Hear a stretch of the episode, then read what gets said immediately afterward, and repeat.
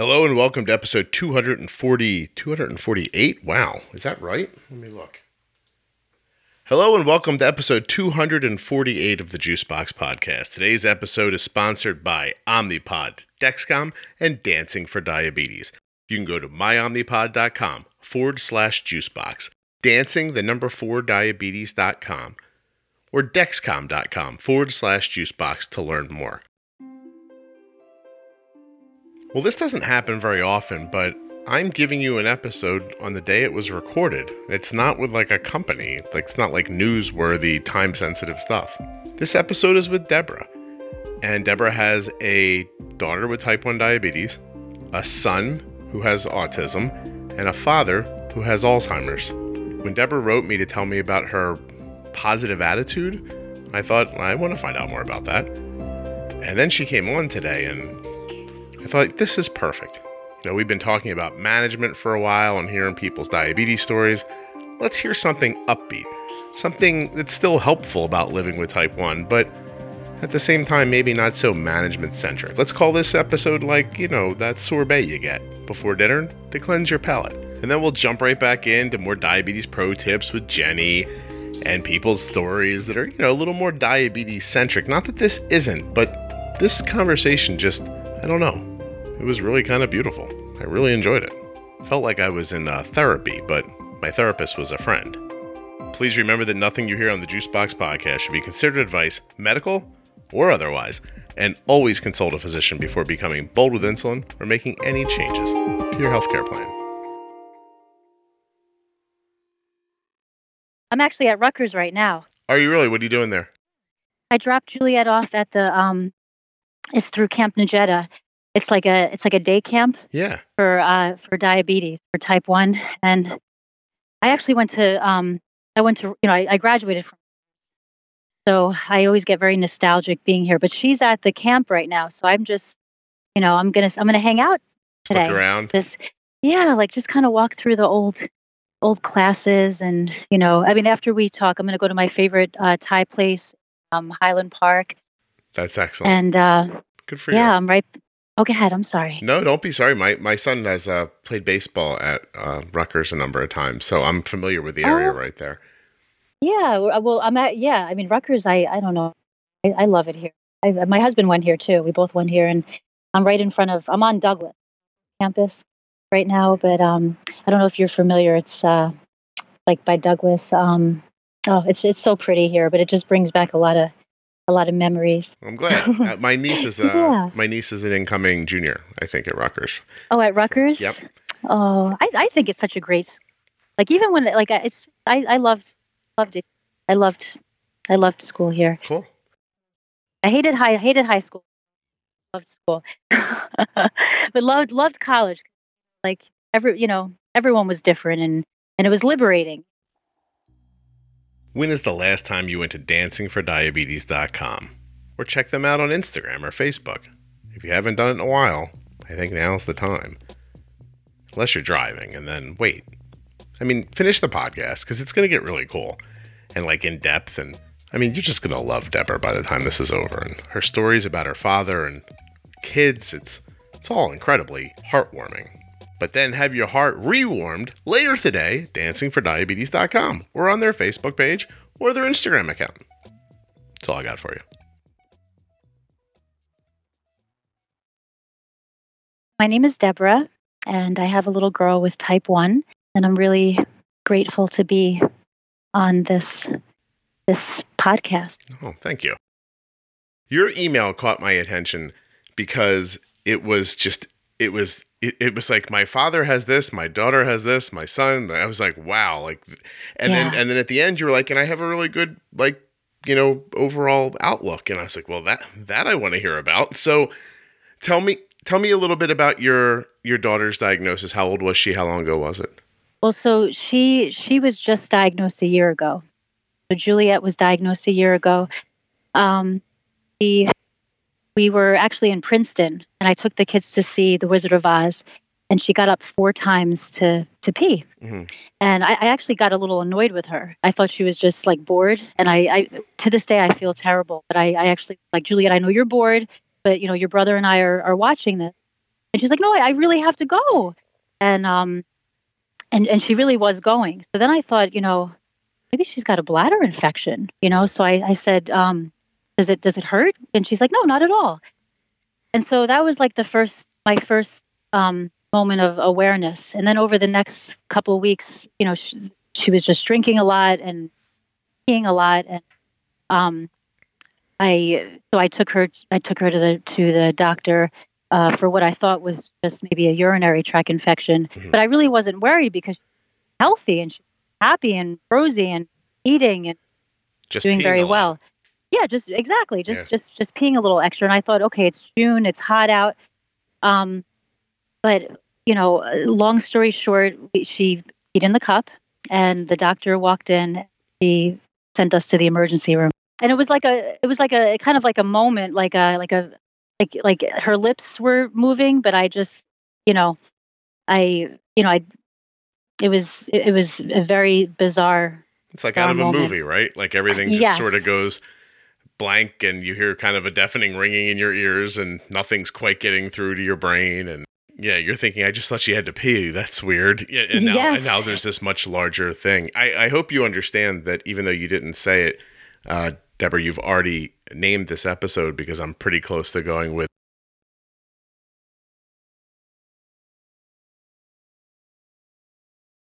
I'm pretty close to going with. She was off to take a wizard. oh, I love it. Oh my gosh. As you were saying it, like there was a five year old little boy inside of me trying not to giggle through oh. what you were talking. I was like, oh my God, she had to go oh. whiz during The Wizard of Oz. Why are we not all laughing together? that's beautiful. I love it. I love it. No, that's that's so that's so great. That's so great. I love it.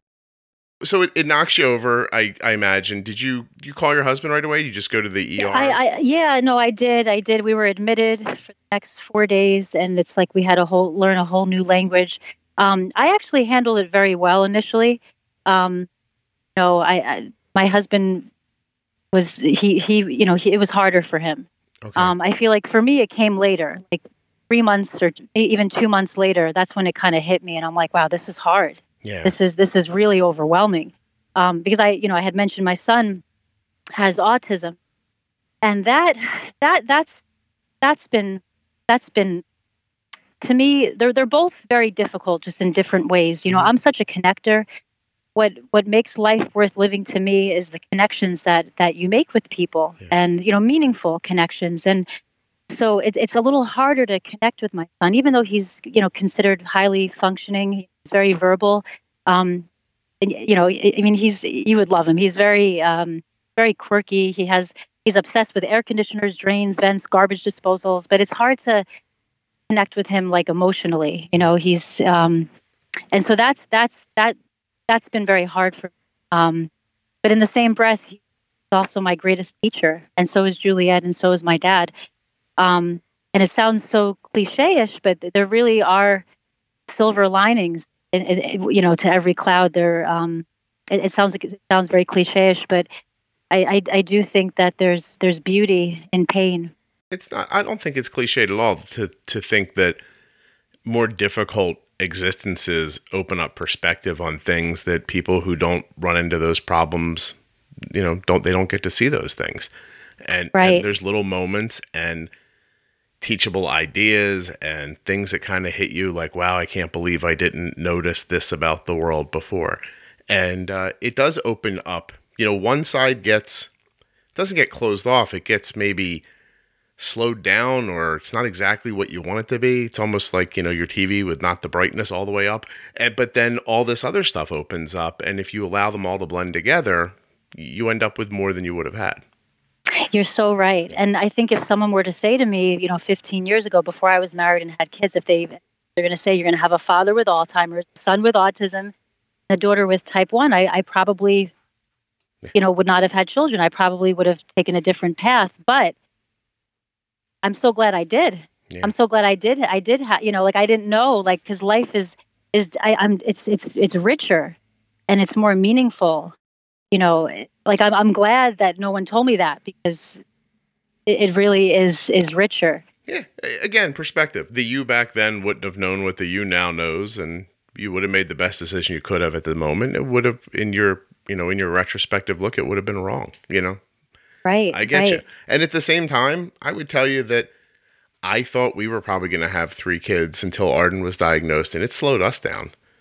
You, you, you know, like it was hard to in those you know initial years. It was, um, you know, it was so overwhelming. I didn't have a, you know, I didn't have anywhere to go to find out about all the things that were going wrong. We just they'd go wrong over and over and over again, and you just beat your head against the wall trying to figure out how to fix it. And the tech, Yes. the technology was terrible then, and I'm not Yes. terrible, but it was a meter and like you know needles. So you were just like, I hey, let's see what we can do here with this. I know, and I and I know that you hear this all the time. Um, but I, I do want to thank you because you're you're really doing something wonderful for the, for the community. You know, you're really making type one not as scary, and you know, you you have found the method, and you have well, you you have found ways, technology. You're you're you're, you're know really paving the way to make this more manageable and and just you know. Uh, so I, you know, I, I really appreciate what you're what you're doing. I know you hear this a lot, but it, it's it, very kind. You know, you're, you you're you're making a difference. You know, Thank you. you really are. I can't tell you that um, hearing it over and over again, it, it doesn't get old. And I don't mean from my perspective. I, I mean because, you know, I was, you, caught me on a day where I was doing sort of paperwork this morning and I'm eh, corresponding with different people. And one of them is the initial person who, at Omnipod who heard my pitch about, you know, this is what I want to do with this podcast and but I need you to Right. I need you to support it before it has any listeners and and you know, I need you to put ads on it when I can't promise you anybody's going to hear them. But here's what I want to do and here's what I think it can do. And I was commiserating uh, with her because we were I had shared a note from one of you guys with her and I told her I was like, "Look, this is you did this as much as anyone else, you know, like you're the one who after I had made that pitch to every person at every pharma company I'd ever bumped into. And if that person lost their job and somebody else got hired, I'd find that person and pitch them again. Over and over and over again. The, the person, Yes. you know, the person at Omnipod that heard me was the third person in a decade to hold that job. And they finally heard me. And I was like, here's what I think I can do with this podcast. And and that it worked is amazing. But as I was writing her the note, and I, I I told her how many people downloaded the podcast in the first 12 months of the show. And then I shared with her that in the month we're in now, four times as many people have da- have downloaded the show this month as did the first year. Wow, that's incredible. And I was like, I, I think we're on like a precipice here. Like, I think we can blow this up to the point where this doesn't just reach, you know, the people who listen to podcasts and those people that they talk to. Like, I think I could make this bigger. You know what I mean? Like, Yes. so I'm really excited. I really am. I Oh, think the next no, couple of years. I'm sorry, I interrupted you. No, no, not at all. I believe in the next couple of years, I can get this to the point where people have access to it if they want it earlier on in their diagnosis and Yes. really try to shorten the the painful part. That's that's incredible, and it, it, you know it takes a village, and it's amazing when you have a group of people that come together for a cause. I've seen it. I, I'm living it. You know, I really believe in, in the in the power of our intentions and our thoughts. So that's that's that's really beautiful. 88% of surveyed Omnipod users agree that the Omnipod tubeless insulin pump makes living with diabetes easier. I have not been surveyed, but add me to that list. Make it 88% of users and 100% of Scott. But you're going to want to know why I say that. Well, it all starts with the company, right? It's a well run company, so my customer service experiences are good. I get product when I need it, it's not a problem. And then from there, we're talking about putting the pump on, filling it, inserting it. It's easy, it's quick, really quick. Like I can pit stop a pod in like a minute and a half. Middle of the night, it's easy. Fill the syringe, fill the pod, stick it on, push a button, self inserts, done. From there, bolusing, temp basals, everything you do with your insulin pump is simple. Nice user interface on the PDM screen, easy. I don't have to carry around anything with me, right? My daughter's not strapped to a insulin pump at the. My daughter's not strapped to an insulin pump at the end of a bunch of tubing. That is easy. I can swim with it. I don't have to take it off to take a shower or a bath. Easy, easy, easy. And then when it's time to change it again, we're back where we started at an easy fill and insertion process. Those 88% were 100% right.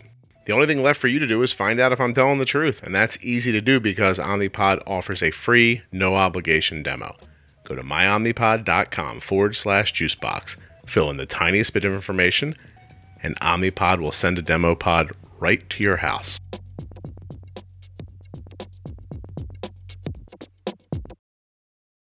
Deborah, I, I couldn't agree with you more. I'm I'm watching it. I'm watching it now. While you and I record this, more people will download the podcast than downloaded it in the first month it was out. And that's, that's incredible. So cool. And the notes I got a note this morning on Facebook. I I now have a uh, I have a force field around my emotions when I read your notes because I just I can't cry all the time all day long. Like, right. you, you, know what I mean? So I just right. I just read right. them like that's really cool. I, I make sure to remember that this is a a really new and positive experience for the person who's writing it. And, right. and I try right. so hard not to just be blasé when I like I don't want to just be like, hey, good job, you're done, good, you know, keep going, you know, keep using the tools, it's going to work because it's the truth. Just keep going, you'll be fine. But, no, but and that, that's very hard. It takes a very special person to like. I'm not on not on any media. I was years ago. Mm-hmm. Um, I I have mixed emotions. You know, I, I, I see how incredible it could be. It's just um, I I I just get I get very like overwhelmed. Like like you said, I, I you know, you want to respond heart. You know, you want to put your heart into your responses. You don't want it to be just you know, but you can't possibly when you have hundreds of thousands of people you know writing to you you know, um, it's it's very hard to find that balance, I guess.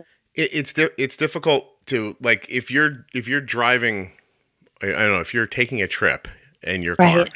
and uh, you have a rope and you can pull people out of holes, but every quarter of a mile someone's in a hole. There at some point there's one person who you drive by and you go, you know what, I'll call 911 for that one. Because right. I can't right. if I stop for each one of you, I'll never get to the end. Oh, absolutely. But I'm starting absolutely. to think that maybe I'm not supposed to get to the end. Maybe maybe I'm supposed to stop at every person. Yeah, yeah, you know, yeah. Maybe, that's maybe that's yeah. the destination. Maybe it's the mm. trip. You know mm. what I mean? So as long as I'm growing. Yeah, I, I, well, I have a magnet on my fridge. It says it's not about the destination; it's the journey.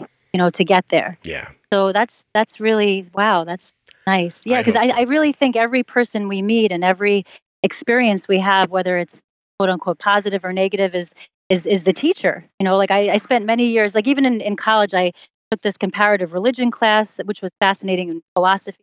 I ended up studying psychology, but um, I I found that I you know I was searching for like a guru, you know, and after being faced with all these struggles, I kind of realized life is is the guru. Like every you know, autism is my teacher, diabetes is my teacher, Alzheimer's. Like life is, is our guru life is the teacher. Every person, every experience, every you know. Yeah. Um, and, and then there's days where you just don't want to do it. There's days where you just you just want to, you know, you just you just get depressed and like, all right, I, I break. I you know, and that's that's fine too. Yeah, you're just trying to live your life. So, you don't every day. Yeah. Every day doesn't need to be a learning experience. Uh, right. And, right. And, exactly. And that's really what you're talking about. Really, is the goal of the podcast is to get the the tools and the ideas so um, just uh, commonplace in your life, right? So that something happens and you just do a thing. You don't have to sit around for 15 minutes like staring at the wall thinking like what do I do about this blood sugar?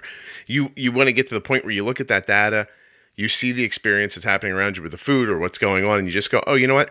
This is a temp basal increase. I have to do it right here." And you trust it and you do it and it works and the tools work.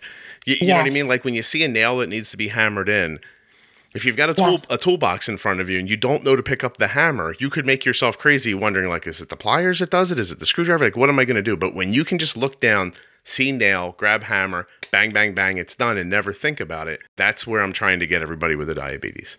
Yes, and you and you and you're doing it you know, through very, shared experiences nice. and your own experience. You know, these podcasts do pave the way to an, an easier uh, transition and experience and you know so i i mean i'm always sharing uh sharing you diagnosed i actually shared you in wegmans the other day with a woman who had her daughter has diabetes for five years.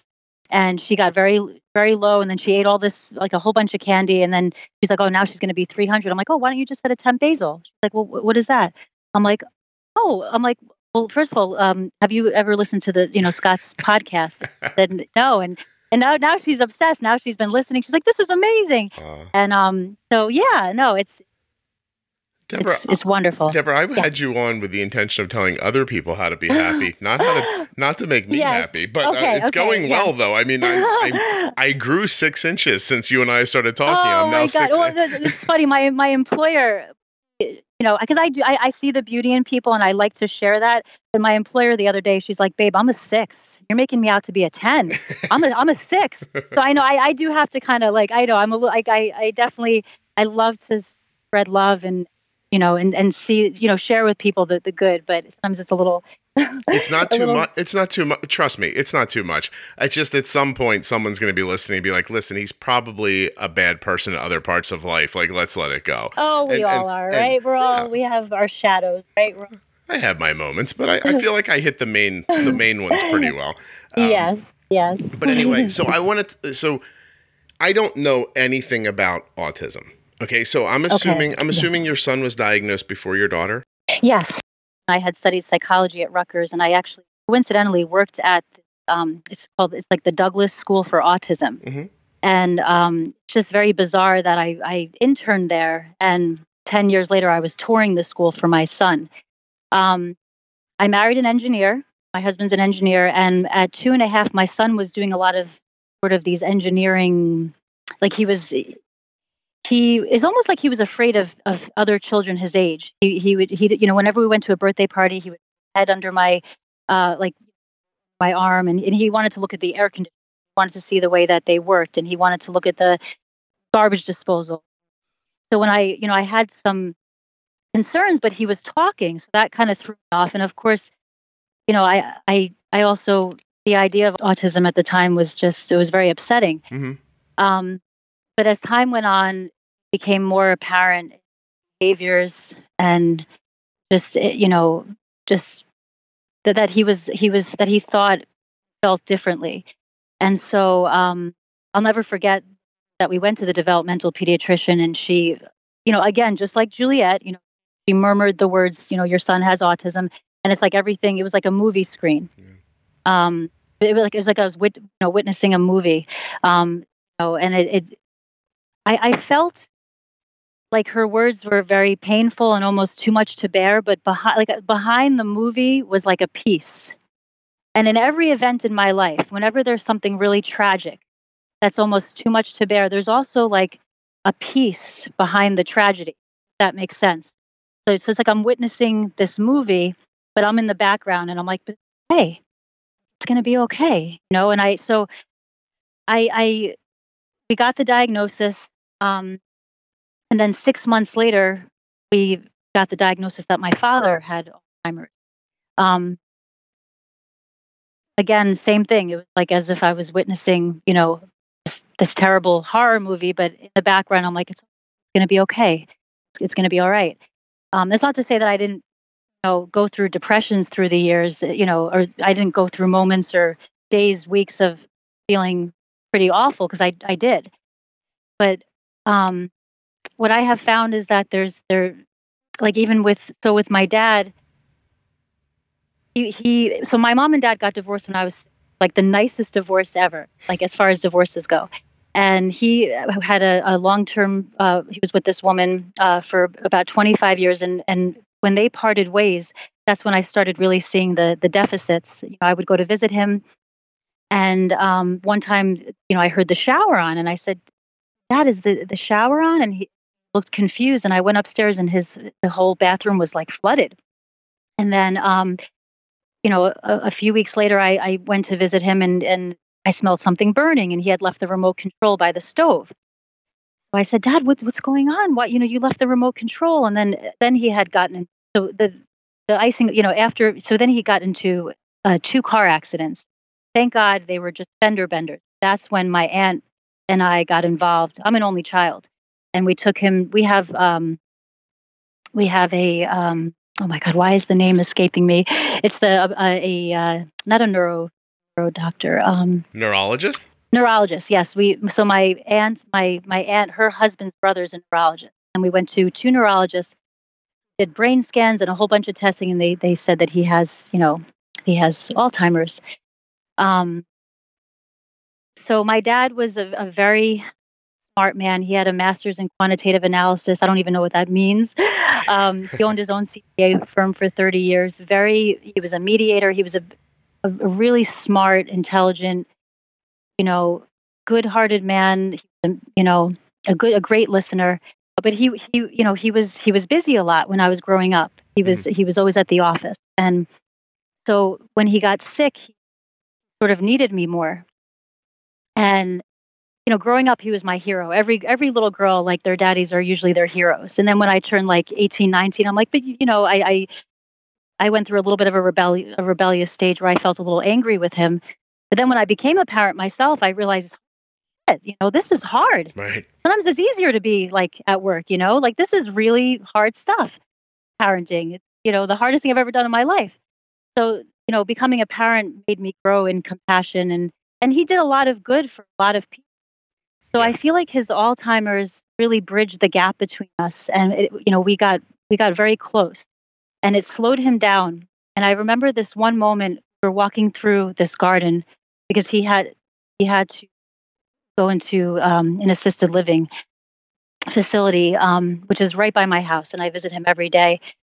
But we're go- going through this garden, and I said to my dad, you know, what's the greatest thing you've ever done, Dad? He's, you know, he's traveled a lot, he's met a lot of interesting people and you know and and again when i was younger i didn't always feel like a priority and he turned to me and he said you and that was like a really beautiful moment that um that i just you know hold in my heart and the his this disease it's a it's it's sort of like a slow goodbye mm-hmm. um and there you know now he's he's you know completely in a wheelchair he's in diapers. He needs to be fed. You know, I'm again, I'm there every day. My mom is there. my mom's remarried, and her husband goes with her. I mean, it's such so beautiful. Like it's so amazing. Like how amazing my mom is too, and and her husband. But um, you know, it's it's been sort of like this like slow goodbye. Um, it's it's. It brought you. This this. Yeah, oh, ahead. I'm sorry. No, no, don't be sorry. It sounds like yeah. it brought you to a place that wouldn't have happened without the Alzheimer's. It just yeah, like, yeah, like maybe he never gets to tell you that, and you don't get to be around him enough to see the other parts of him. And um, yeah, like it, it brought us closer in in ways. It really like like this is the closest I've ever felt. Yeah. You know? And and and in tragedy, there's there's also and in sadness, there's also humor.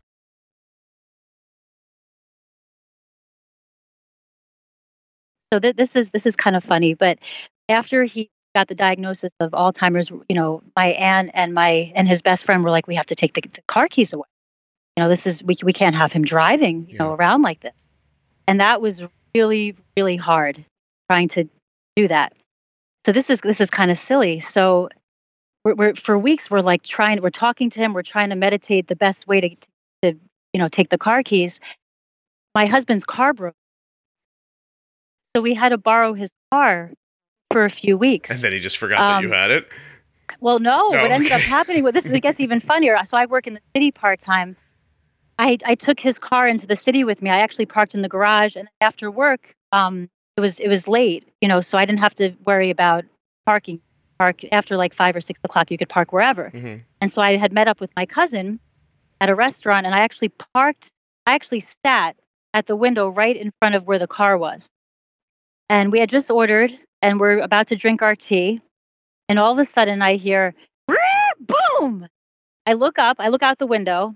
My father's car is like standing straight up in the air.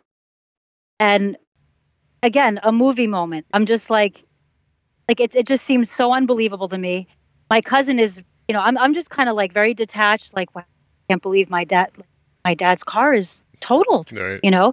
And my cousin is, she's, you know, kind of very emotional. She's like, "Did you see what just happened? Oh my god!" You know. And I walk outside. Some guy ran a stop sign, smashed into my dad's car, and his car was fine. My dad's car was totaled. and that's how we got the car away. and and we got a check from the insurance company for the car. that's amazing. It really I did know. all work out, but and the guy didn't. Really the guy did. not get hurt. Didn't have any damage. Everybody, no one was hurt. That's the guy, amazing. his car had like a little scratch, or you know, like yeah. like a little something to the bumper. Everybody was fine.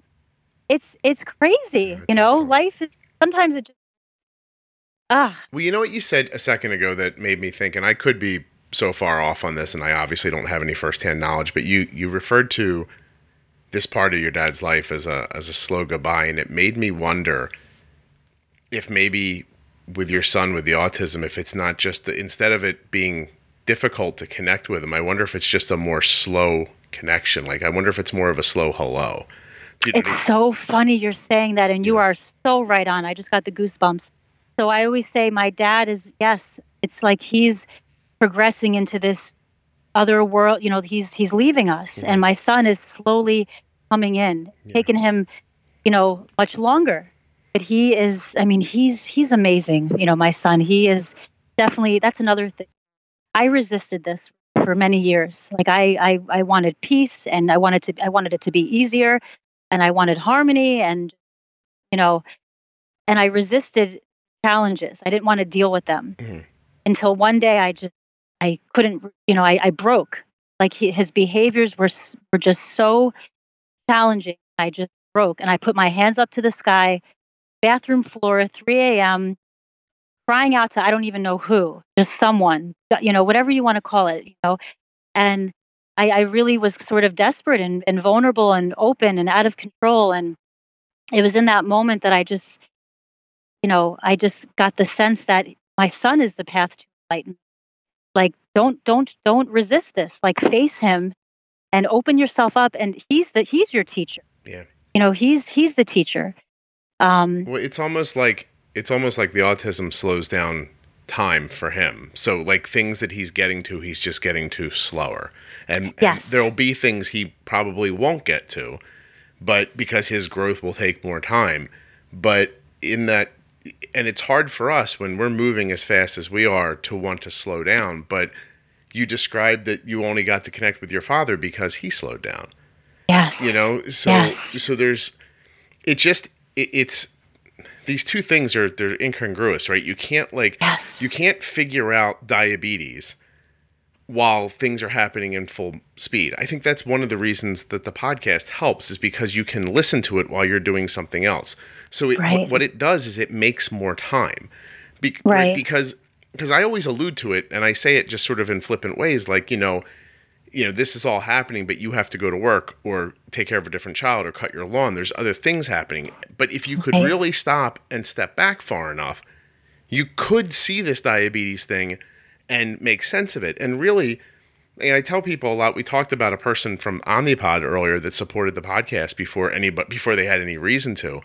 The other person, if you want to thank anybody for the show ever, it's my wife, who who, who, who, you'll, who you'll probably never hear from, but who allows this time for me, like to be a stay. I was a stay at home dad, right? So I got to pull back farther from the from the diabetes and take a bigger view of it, and then I got yes. to like very slowly put together pieces and then the pieces became uh, ideas those ideas became methods and then i was able to start over about how to tell people about them i started writing about them i didn't find that to be as quick as i wanted it to be so i went into the podcast and even some of the episodes like it, it's me still learning how to talk to you about the things that my wife allowed me time to figure out right and so that's yes. how all this exists whether whether you want to see it that way or not i'm 100% positive it is Oh yes, and I actually met her and your daughter when you talk at St. Peter's, and oh, that's they're right. both so beautiful. Oh. And I also want to take this opportunity to to thank my husband too, because he is an incredible man. Um, and I, you know, it's sad that sometimes in a marriage you don't always, you know, sometimes you don't always appreciate each other. Um, but I, more than ever now, I really do. He's uh, he's an incredible husband and father and so devoted, so hardworking, and I'm very lucky, you know, also to have him as a partner. Those people, life, yeah, yeah. yeah. And what he's doing for you is he's he's making space, he's making time, and that time you're dedicating to slowing down so that you can be with your son as he's growing, right? Like we all isn't it funny we all complain all the time when we have kids. I just blinked and it went by so fast.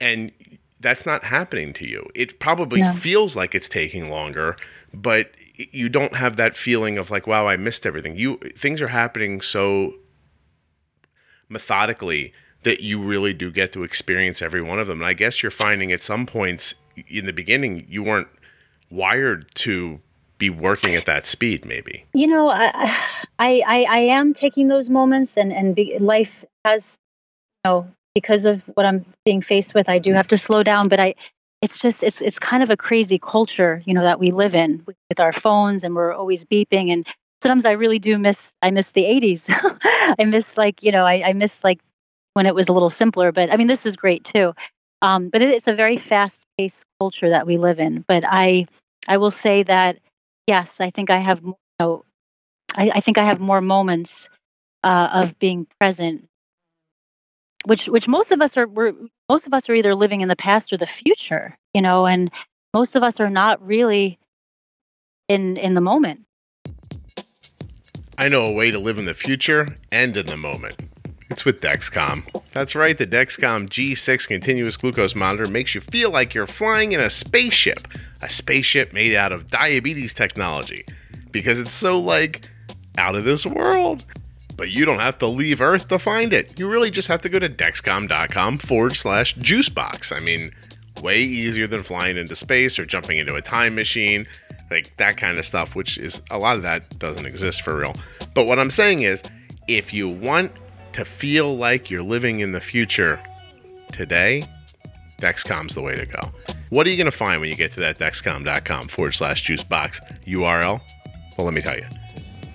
You're going to see the continuous glucose monitor that is at the top of its game. You are going to find the ability to see your blood sugar, not just what it is, not just, hey, my blood sugar is 140, but is this 140 rising or falling? And if it is, how fast is that happening? All that information at a glance. This information that you can also get on your Android or Apple phone. And if the person with diabetes in your life happens to be a loved one and not yourself, you can see that information on your phone. Amazing, right? Like your kid could be anywhere and you could see their blood sugar. Dexcom.com forward slash juicebox, or the links in your show notes or at juiceboxpodcast.com. It's time to come to your future, which is technology's present, and get yourself a present. Isn't the English language amazing? There's so many words that sound the same, and many of them are spelled the same, but they mean different things. But no matter how you say or spell Dexcom, it means comfort, quality, better way of life. The show's about to start up again. But before it does, dancingfordiabetes.com. Dancing, the number four, diabetes.com. Check them out on Facebook. Check them out on Instagram. You will not be sorry. Dancing, you know how to spell it D A N C I N G. Four is the digit four. And then diabetes, D I A B E T E is D I A B E T E S. Then dot is the period and com, C O M. It sounds to me like you're doing an amazing job because there's you obviously are being inundated in three completely different ways on three separate fronts right? Like the diabetes feels dire and it feels immediate and the autism is taking forever and is frustrating and your father's you know is is is Slow, slowly. slow slow slow. It's just it's very not a lot of people have to bounce between such varying ideas in one day but you're doing it I'm I'm trying, trying. Um, you know, I, it, I I think it does take that village, um, which I've you know sort of created. Uh, my mom, my mom has listened to every episode of your show. oh Um, she takes notes and she sends them to me. I haven't listened to every episode, but I would like to. You know, um, I'm I'm I'm listening to your show, and then also when I because I have a long ride into the city, I listen to like podcasts on just trying to stay balanced and peaceful and, and that sort of thing. But I also, you know, I, I do listen to your show. Um, but my mom is always sending me notes, you know, from from the show and just, um, you know, and I have just some wonderful people that I'm surrounded by, and it really does take a village, I think, to um, to raise a family, to to to build a, a an amazing movement. You know, um, just if everybody if everybody just kind of contributes a small piece of goodness to the higher good, we you know it's it really does make a difference. Correct me if I'm wrong. I, I met your mom in the lobby outside of the You room, did, I? yes, Right? you did. That's Her so name is cool. well, As you're talking now, I remember. I'm, I'm remembering more and more. It's so. I, I I hope you're not insulted. Like until No, you, until you said we met at the hospital, I didn't know. I'm I'm sorry, but no, not That's not amazing. insulted at all. That's cool. Absolutely not. you know I'm gonna go back. They contacted me and I I, I, I picked a date and I'm gonna go back uh, in about six months. I know. I heard. and it I heard again. about. Yeah, A very nice time. I think that was January. Yeah, I had a very nice time, and it was just a. I, I, I don't think I would have known the complete impact because there was a, a there's a fair amount of people there. Yes. But one family in particular has kept in touch with me through social I, media. I know exactly which family. Yeah, and I'm so it's Yeah. great to see they came along so far in six months. It's really cool. Oh, I told him he should like do a class. I, I, I told I told him he should do a class because he he's got it. Yeah, He's he he's he you like, yeah. He he he has exactly what he you have. I'm out. not. Yeah, He did. I um, I'm not exactly where you know where you are, but that's okay. I'm gonna you know we're we're good. Like we're uh, we'll get there. we're all not going to be in the same place at the same time. Exactly. Right. It just it just it's to me it's comforting to know that that a better place exists and that you can keep moving towards it. Yeah, you know, and and if you're seeing you know like you like we just said like sometimes you see improvement improvement. Sometimes you see these lulls where nothing Right. nothing seems to get better. And those are the times you just have to sort of reinvest in what you're doing and, and say to yourself i'm probably spread too thin in this moment. I'm not paying enough attention in one place. Uh, yeah and, and and you need a break. And and like you said during the lecture like there's always that one parent that you know taking on this a little bit a, you know a little more than the other not not there's no one no one's fault you know you need a break you need you need to just get a break from it remove your you know like go out with the other child for a weekend or just sleep you know just get some sleep and so you know i completely you know i couldn't agree with you more I have a couple of questions. So you said that you thought your husband handled the autism better than the diabetes. yes Why do you think yes. that was? the autism was harder for me, easier for him. The di- yeah, I don't know. Um, Just how it felt. Hmm. You think? Just yeah, Yeah. I mean, yeah, I, I that's how that's how it. it struck I, I. I yeah, I don't know. I, I think that um, like we, you know, we had already had one child with special needs, and then to have a second, it was like, it just it hit him Seems harder Unfair. Yeah. at, at, at first. Yeah. And at first, I'm like, we we got this, honey. It was almost. I look back, I'm like, God, that was annoying. Like I look back at myself, you know, I'm like it did hit me. It did hit me like probably two or three months after the hospital. Um, it, it was there was a, a period of like depression, sadness, followed by you know, hey, we're gonna do this. We're gonna we're gonna get this. It felt know, it felt to me when you were talking that you went into survival mode first, and then after things leveled out, then you took time to be upset about it. And yes, right. And yes. And I think maybe seeing my husband break down, like I'm like, okay, I have to I have to be the strong one right now. Like, there's I've gotta, only two you know, of us, and he's Yes. crying. So Yes. exactly, exactly. Oh, listen, it's a little like a foxhole, right? If uh, if the guy next to you is, it can't stand up and shoot, it's on you, or you know you're going to get overrun. exactly. It just it, it really it, it's it's very nice that you had somebody else, and it also opens a window into how a single parent situation really Ugh. you guys really need to lock down a friend or a family member to be like that other God, person for you, right? That's that's heartbreaking. yeah, yeah. right. Because when you're crying in the foxhole, you need somebody else to stand up and shoot, and it can't be it can't be the kids. You, you know, it, needs to be it needs to be somebody else that's got your back for five seconds. You said something earlier that made me think about. You said about just how hard parenting is in general. You didn't realize till you had your own kids. Oh And I thought nothing. one of the one of the things that I have found to be that I'm the most proud of because it is so difficult to do is you know when you stand in judgment of your your children your children stand in judgment of you for a second and you recognize that they're right about their assessment of you and Yes. that you have like screwed something up or failed somewhere or not done really what you could have done learning Yes. learning that you have to stand there and feel it and then Acknowledge it. it. Yeah, acknowledge it, not be upset, not lash back out.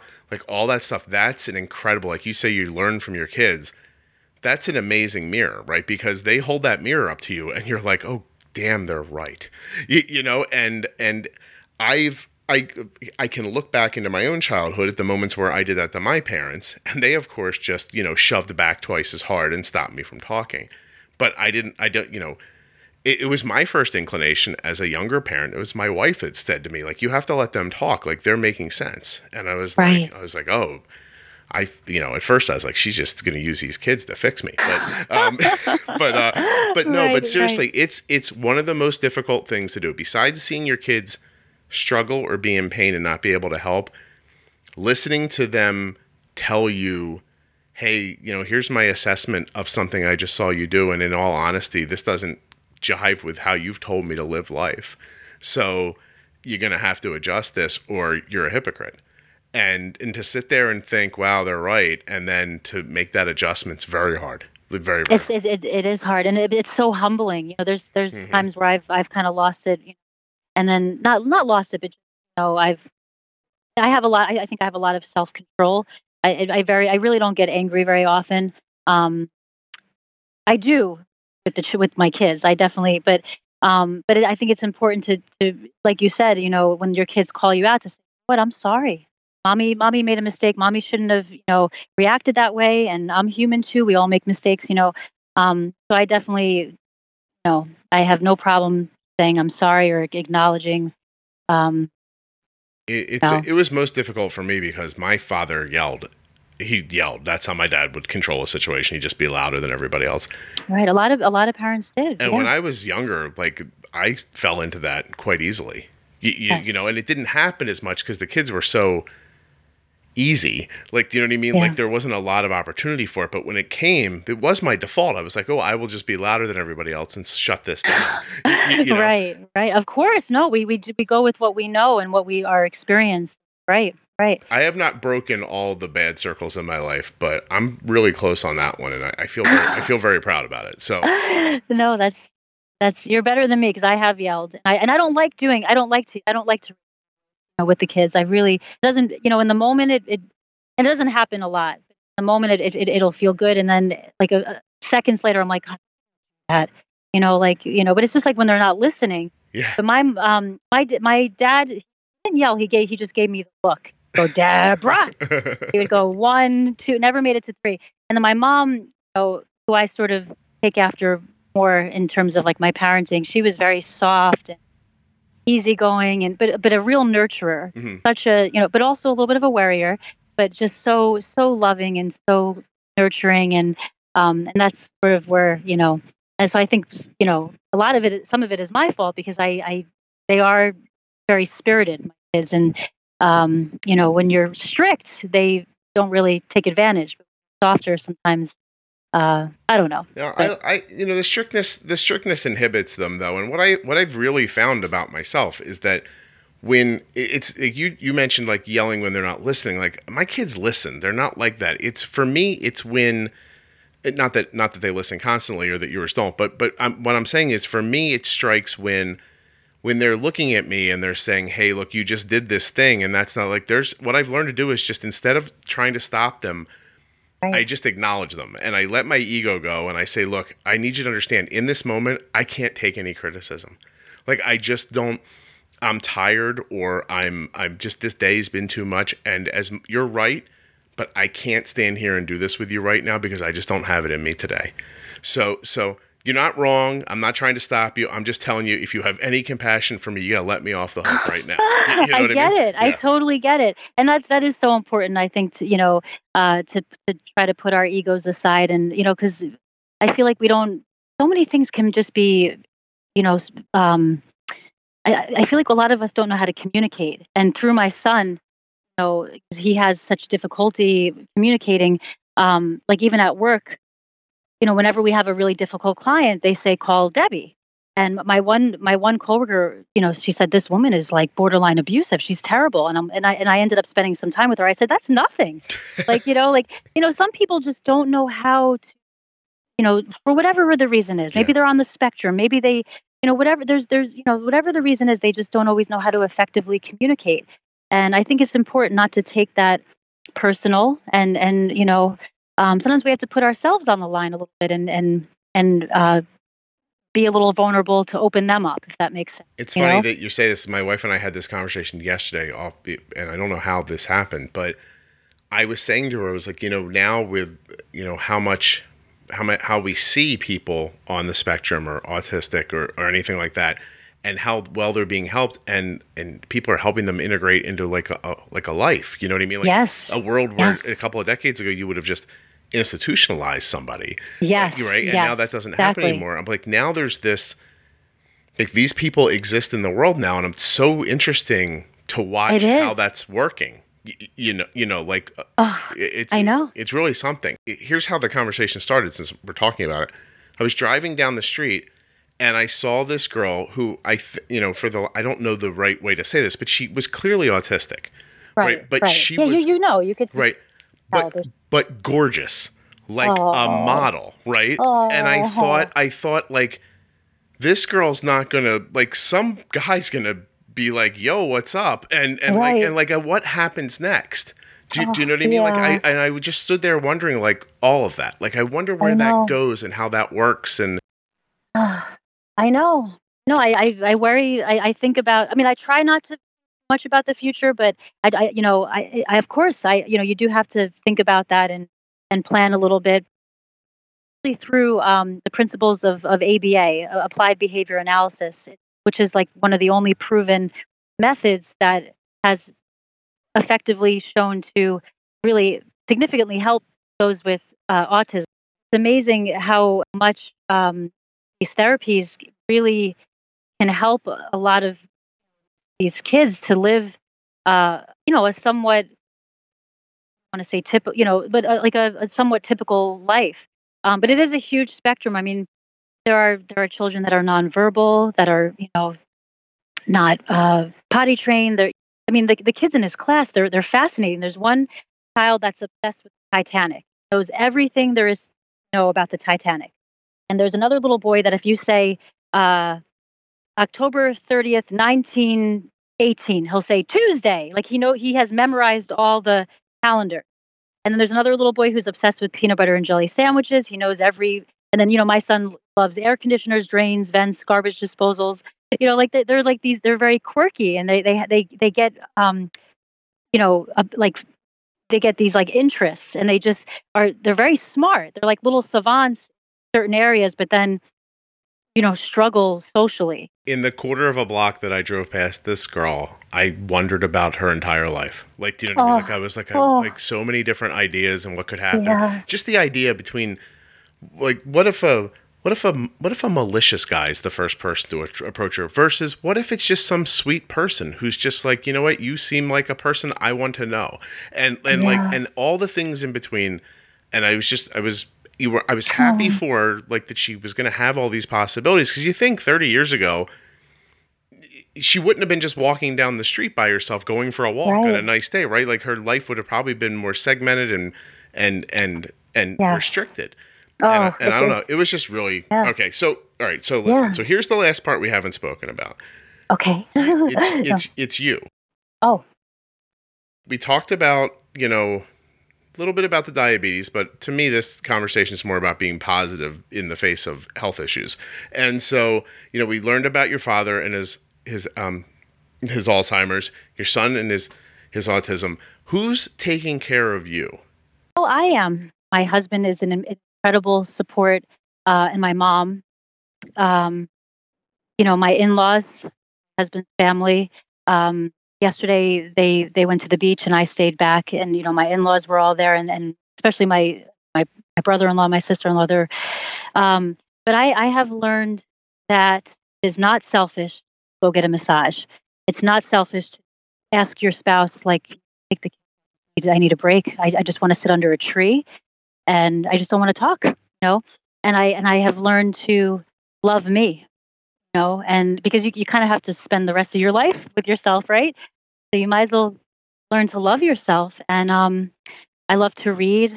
I, I get a lot of fulfillment and um and joy from from reading good books or listening to, you know, inspiring podcasts like yours and uh you know, I just really try to nurture um, and take care of myself, and I and I see a difference when I'm not. Um, I do see a difference when I'm not carving out a little bit of time for for myself. So I I do think that um, it's it's just so important to to to carve out time for your for yourself. Yeah. No, I I think that in many I think if you really look at many families, the, there are people there are people who t- take on roles and these people kind of get pulled together naturally like you don't normally see two like caregiver types married to each other do you know, do you know what i mean like i always, yes, I, always, I know exactly what you I 100% would tell you, I, I would joke about this, but it, Deborah, if you and I were married, we'd be the two least productive people on the planet, right? Like we'd be just talking about yes. how we felt all the time. We wouldn't yes. have we wouldn't have fifteen dollars into our name. I know, right? I and know. Like, right, and so you it's see, so funny. right. Well, yeah, no, I'm I'm more of the caregiver, and I am um, and I am in our situation. Yes, right. He he's more, but he's he's the he's very committed. So I'm I'm I'm always the one I you know I I make the breakfast, the lunch, the dinner, the smoothie, the smoothies, the foot massages. Like I'm always, are you okay? How do you feel? Yeah. But then I'm also the first one. Like if he gets frustrated with me, I'm like, then why are we together? You know, he, I love you, and I'm, I'm I made a commitment to you, and you're my what? You know, so he's the he's the he's the the you know he's the he's very committed right. and devoted and. He's the guy. Um, he's going to get up every day and go to work and make sure everything's oh, okay. Incredible. Right. We do this like this cleanse every every January. We do this 21 day cleanse he and I. And the first couple of years, like I cheated. Like after the third day, he's like, "Did you have a dose?" And I'm like, "No, you know, you know, or did you have chocolate?" Um, you know, he's like, "I don't, I don't get it." He's like, "If you make a commitment, you do it." You know, like what is? But he he is so, he, like you said, he gets up every day. I don't think he's ever missed in 17 years that I've, you know, been married. You know, been with yeah. him. Like I don't think he's ever missed a day of work. Like he is just so, and and he, but he's comes home and he he's he's so present with the kids and he's just oh he's so he's got an engineer's committed. mind and, and, and, a decency yes. about him on top of that yeah no i, I hear you I, I, I just what about with you guys well it's it's really the same kelly's just a bright like hardworking person you know Aww. who i i uh, my wife is probably one of the in in in the space that she's in, she is probably one of the preeminent people in that like very niche world that she works in. And mm. if you go all the way back to her first job coming out of college, and she got a temp, it was a temp position. Right. So she comes out. They put her in a in a double cube with a with a nurse, and uh, it's at a pharma company. And my wife says the first day she sat there, no one talked to her. So oh. she came, but but not just no one talked to her. No one came up to her and went, "Hi, you work here now. This is your job." She right. she quite literally just sat there. So the next day, again, nothing. So she turns to the woman in the cube and she says, Is anyone ever going to like talk to me or approach me or tell me what I was hired to do? Like, you know, like this. She was like 21 years old, 22 years old. And the woman's like, you know, they will eventually, but your attempt, they were probably just filling a position. And my and so my wife comes home and tells me this, and I was like, so from my perspective, I'm like, so you just get to sit there and they're going to pay you? And I was like, this is amazing. And my wife's like, I can't do that. So right. On the third wow. on the third day, my wife asked the nurse, "What are you doing?" And the nurse explained it to her, and it was drug safety. It's the it's the protections of the things you don't see at a pharmaceutical company. The, my my wife is the person who is standing up for you at, at a pharmaceutical company, right? Wow. And so okay. there are these um, rulings and rules and things from the FDA, massive volumes of them. And my wife went and got them and sat down and read them. And now, if you want to know anything about that, you come ask my wife in this industry, right? That's yeah, that's and, incredible. That's my husband. Yes, that's right. my husband. She, I'll, I'll just watch a video or ask someone to kind of show it to me. I would have had my feet up on the desk, and if someone came through and said, "Scott, what are you doing?" I'd be like, "I am the luckiest person in the world. I just got a job where I don't have to do anything. I'm just yeah, going to yeah, sit here too, and get fat too. and then die. Like that's my whole plan, so you know? Funny. Right? And, oh my god! But my great. my wife was like, ah. "I won't waste this time." Wow. And so. That's, incredible. That's who she is, right? And, and oh. it's just very fascinating because you also, because people are like that, you also kind of can't tell them like in the way you want to because they don't feel things in the same way that other people do because they're such like working individuals like right they really are they get up they strap it on and they go to work every day it's really it's really something but if it wasn't for her it's admirable yeah yeah this wouldn't exist Oh. because how would I how would I afford the time to have learned all these things, or the time to figure out how to tell you about them, or the time to actually tell you about them? You, you know, so if it was up Same as me, if it wasn't for him. oh please, Exactly. yeah.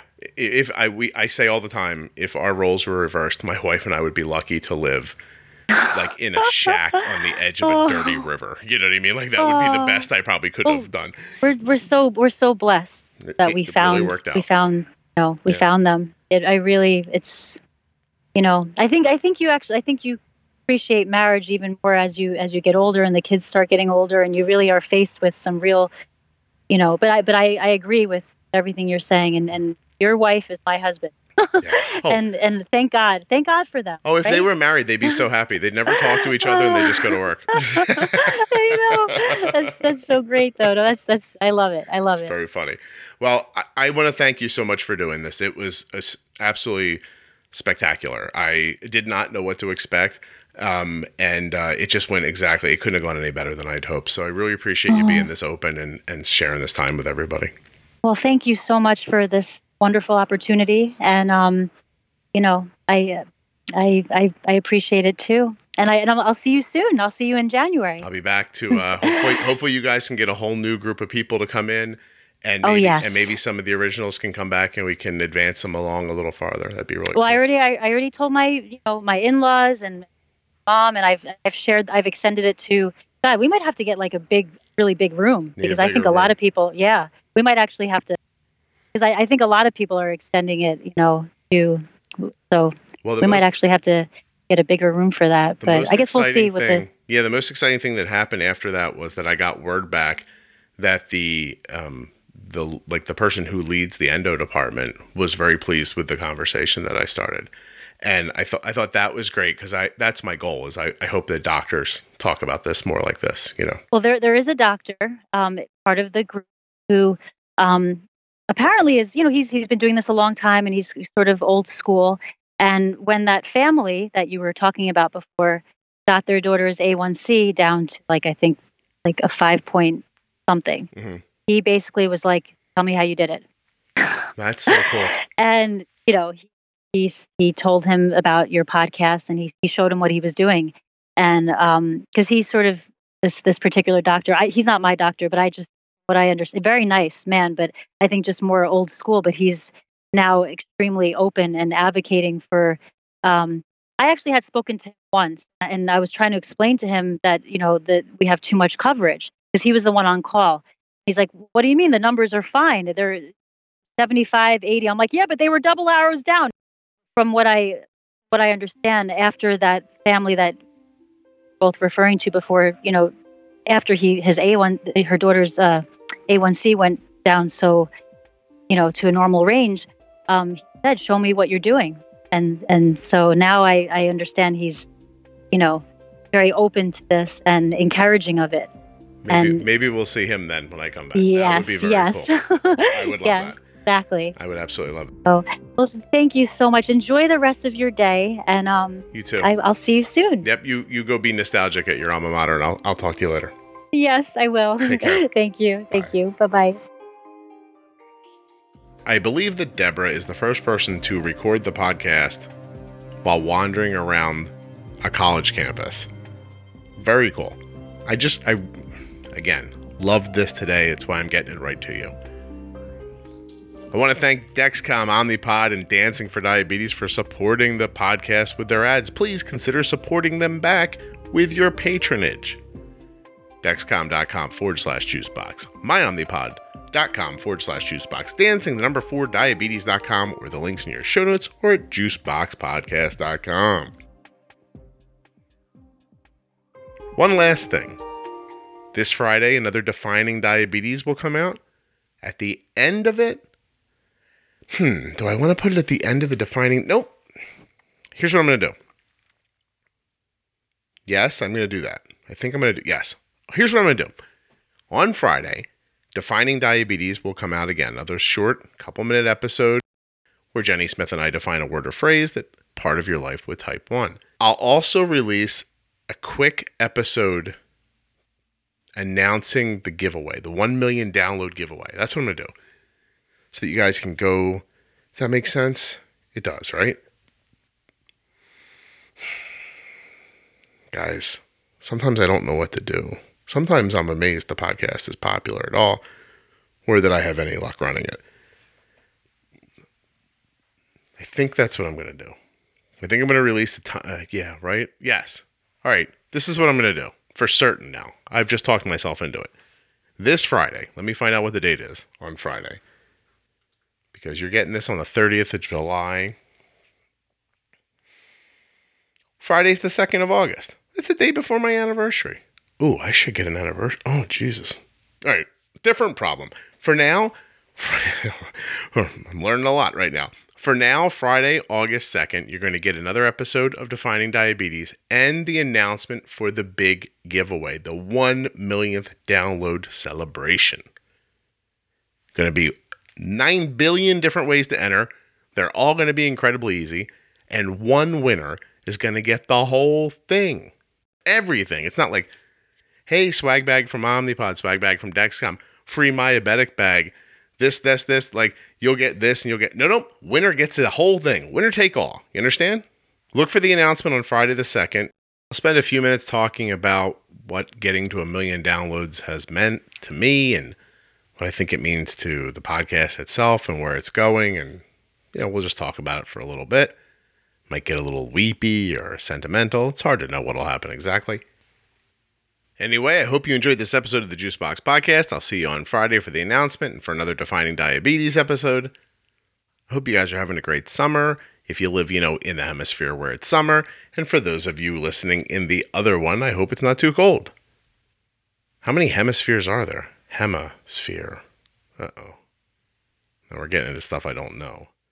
You guys want to look it up before I go? Uh, how many hemispheres are there? We are not the first person to wonder this on Google. Four. Any circle drawn around the Earth divides it into two equal halves called hemispheres. They, hmm, there are generally considered to be four hemispheres. What does generally considered mean? Is there four? And, uh, all right. How can there be like generally considered. I don't enjoy that as an explanation. Anyway, northern, southern, eastern, and western. The equator or line of zero degree.